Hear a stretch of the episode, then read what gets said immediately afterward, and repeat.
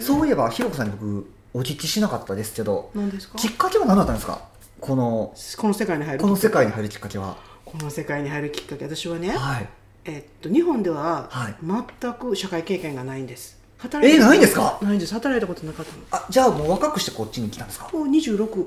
26できたんですすごいでしょすごいですねだからね親はえー大学4年生出ました、はいその後に、もういいやん働かなくて家事手伝いしたらいいよってお小遣いあげるし」って言ったの、あららららで私は、まあ、一応就職活動したんです、はい私の時はバブルだからものすごくあの売り手市場はい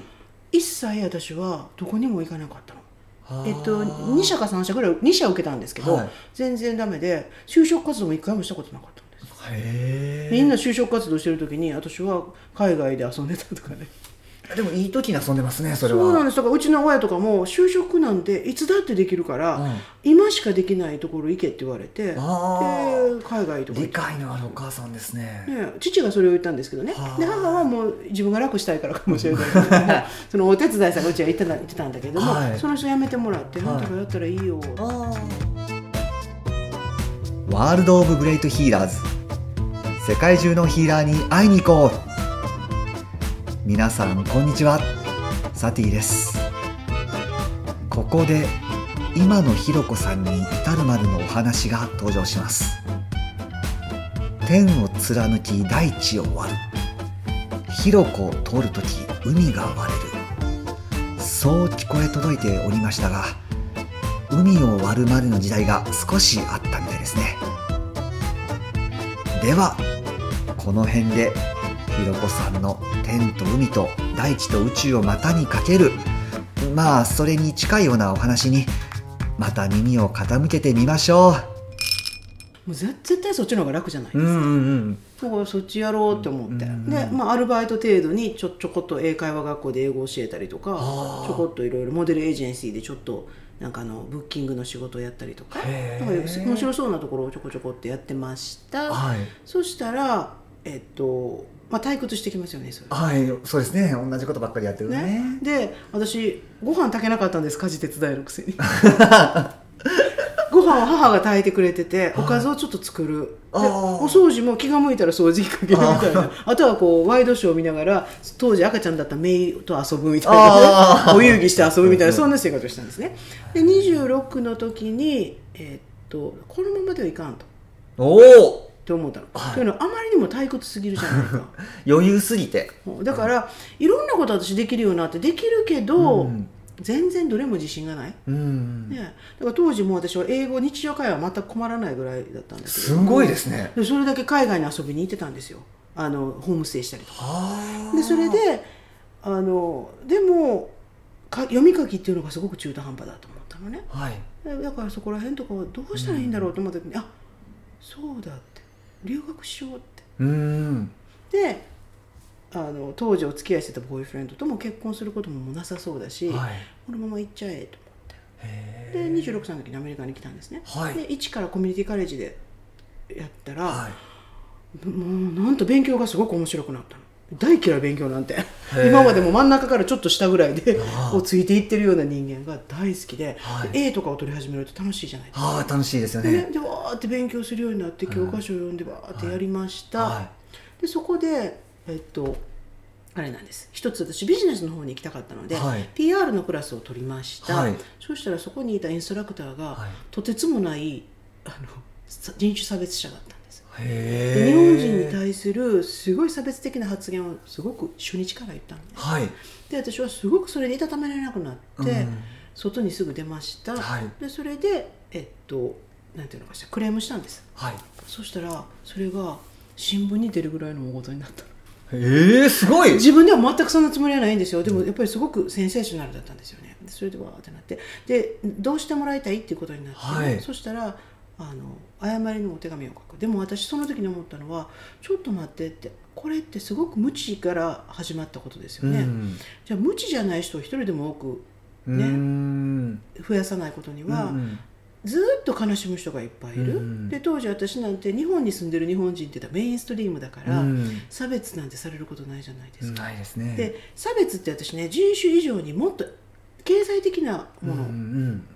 が大きく関わってると思うのねはいだからあのある貧乏な人はやっぱり貧乏っていうなりに差別されるかもしれないとかねうんいろいろでも私は全てそこの中間以上を満たしていたので、ん差別されることがなかった、うんでもその時生まれて初めて差別された、うんあなんて理不尽なんだろううん日本人だということだけ私選んで生まれてきたと言わ言っても、うんうんそんなこと全然自分ではないじゃないですか、うんそうですねだからなんでって思ってそこで私は日本語の教師になろうと思ったんですうんで日本語を知って、うん日本のカルチャーを知ったとした時うんうんに、あの日本語を喋れる友達が多分できるだろうう彼んらには、うんでそうなった時戦争を起こせなくなってくるあー自分の友達がいる国に銃を向けることなんて難しくなってくる、うんあこれすごい大きいことになるだろうってでそれで日本語の教師になったんですそこまで考えて日本語教師あなりましたすごいなれないと思ったのというのは成績悪かったからであの でも大学院にアプリケーション出しました、はいそしたら通ったんですすごいじゃないですかびっくりそれも2人しか取れない入れないのようおえー、何これ神様のいたずらかって思ってで、まあ、それで2年の、えープロセスが終わりました、はいプロプログラムが、はいで終わった時に、はい私学生でしょ、はい学生ビザはいもう日本に帰ろうかっていう選択になったんです、うんかこっちに残るか、うんうんうんでもビザがないと雇ってもらえない、うんどうしたもんなんだろうって思ったら、うんちょうどハイスクールで日本語をやることやるっていうのを決まった学校がいくつかあるから、はい行かないっていうふうに教授からお話がいただいたんですね、うんでそこ行きました、はい採用されました、はいそこから9年間日本語の教師するんですおーでビザはちゃんともらえるうっんていうことになって、うんでそういうになりましたそれが9年後にはすごく嫌になるのねうんなんで嫌になったかっていうと、私ってみんな知ってる存在だっていうことをずっと知ってるんですみんな知ってる存在みんなが全てを自分の中に答えを持ってる存在っていうふうにん思ってたのにもかかわらず、はい教師って1たす1は2みたいなのを教えていくでしょそうですね文法みたいなことそうですで文法は大切なんです喋るためには、うんうんでも本当はその人たちここに日本語を喋れるっていう能力を持ってる、うんだって言語なんて結局うね、ん並び方をちょっと変えて、うんうん言葉を変えていくパズルみたいなもんですそうですねだから伝えたいという気持ちがあったら伝わるし、うん学べるうんそれが分かりながらそういうふうなものを教えてる、うんそしてある程度成績つけないといけないから、うんテストもしないといけうなんうい、んうんうんすごい自分の本当に思って信じてることと乖離してるっていうことに気がつくのねうんそれが5年目なんです。わ嫌だもう情熱だけではこれ以上無理っていうことが分かって、うんでそれでどうしようどうしようと思ってたら、まあ、えっと新しく今度女子校の方に、はいえー変わる最初は男子校元男子校へーだから男の子がほとんど多くて女性は2人ぐらいしかクラスにいないっていうような、はそういうクラスにいて、はいでそれが学校が変わりました女子校です、はいすごい素晴らしく楽しかったんだけれども、はある日日本語じゃなくって、うん英語あ、はい中国語はいっに変わるよってていうことになって、うんその時にあ私やっとこれでやめられると思ったんですそれがなかったらずっとつ続けてたと思うというのはうん一回始めたことをやめるなっていう刷り込みがあるからへなーかなか難しかったんですやめれないだから私いつもそうなのねやめれいないよっていうのがあってそうあとはあの生活おお給料がけすすこぶりよかったんですよだからそれをギブアップするっていうのがすごい無理なのでできない理由をそこで私も探してたでどうなるか分かんないでもその時に中国語に変わるよって言われた時に、うんあもうこれすっぱりやめようと、うんですっぱりやめはったんですか、はい、でやめて1年間プーさんしたんですああで大好きなマウントシャスタに通う通いながらベッドエンドブレックファーストあでなんか聞きましたよそういうこでしょとされてたってそうなんすです、トイレ掃除からベッドメイキングからしててでそれで1年経ちました、はいその時に私はなんかシャスタとずっと一緒にいたいなと思ったのね、じゃあシャスタと一緒にいるためには、何かそれにし入れるようなことをクリエイトしてやろうとうんう思って、ん引き寄せねそのはい当時、はいで引き寄せたんですはいでシャスタの写真を撮る写真家の人のプロデューサーっていう形になるって決めたの、へーやったこともないのよそれもへ でそれでやりました、そしたらトントン拍子にクリスタルガイザーのお仕事が決まったりとかしてえおおでも、えっと、私は法人っていう肩書きがあった方が日本でしせあの、ね、ビジネスしやすいっていうことで、うちの姉がやってたその IT 関係の仕事に行きました、はいそれでまた始めたからやめにくいはでプロその写真のプロジェクトはもう終わりました、はい終わり終わったけどどうしようと思ってた時に、まあ、仕事しないとね、はいえっと IT 関係の仕事なので、IT のツールを使ったビジネスのコンサルティングの仕事なんです、うーん、ねでそれをやってる時に私がちょうど担当したクライアントさんがはいもうね私からするとこの人絶対ってごめん放送禁止用 語シーンとじゃああのプーとかなんかピーって入れてくださいはい、はいなので、うんすっごく追い詰められるような形になったのねうん時差関係なく電話がかかってくるで電話で喋ったとしたら、その人のが組んでる人の悪口うーでんその人とどうかうまくいけないかって言われるでもどうしてもどうしてもその人とうまくいかない、うんでなんかこうそんなこんなでこういろんな感じでこう来ますその彼から、うんでそうやってると大きなミスが起こってくるんですうね、んもう本当に、んで一番大きかったミスは、うん私時差で日本時間の深夜にホームページが公開になりました、はい時差あります、はいでも最後調べてましたはいそしたら全く違うものが上がってたのどどういうことですかデモとしてはい上げてたものってあるでしょ、はいはいそれが上がってたんですあーで上書きされてしまった わかるあーだから戻せないんですよでうわどうしようと思ってすぐに連絡取るけど日本深夜でしょ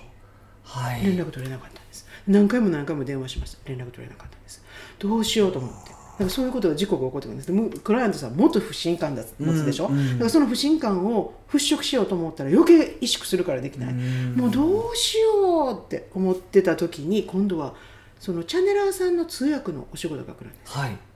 でチャンネラーさんの通訳でいろいろこうやります二重生活が生まれてくる、うんそのすごいどうしようって思ってるもう無理、うんうんうんもうこれ以上無理、うんやめたい、うんでもどうやってやめたらいいか分かんない、うんね、姉だし、うんここで捨ててしまうの自分がダメなんじゃないかな自分責めるうわーっていうせことになってでもう一個通訳はすごい楽しいのね楽しいですね楽しいんですよでそれでやってるその二重生活がありました、で2012年の3月に日本にか行くんですねそのアメリカ人のチャンネラーさんと、 はい行きましたそうしたら4月3月って言ったら4月の年度末のはい年度始めの前でしょはいということはつまたホームページが変わるんですよだからもうものすごく萎縮しながらもうもう何やってもイエス OK 出ないのねもう私を信頼してないからあーなのでもう最後の最後4月1日にランチしないといけないホームページが最後の最後までできないはいで徹夜します、ではいもう全然出ないで通訳に行きまはすっいていうわすっーごい過酷なもう精神状態はもう急極限でその時にあそのチャンネラーさんが使ってたのがエモーションコードだった、へえでもうからそのセッション終わりました涙がポロポロ出る、はいそしたらそのヒーラーさんキャレン・シークスっていう素晴らしい方なんだけれども、はいキャレンが「ひろこ」って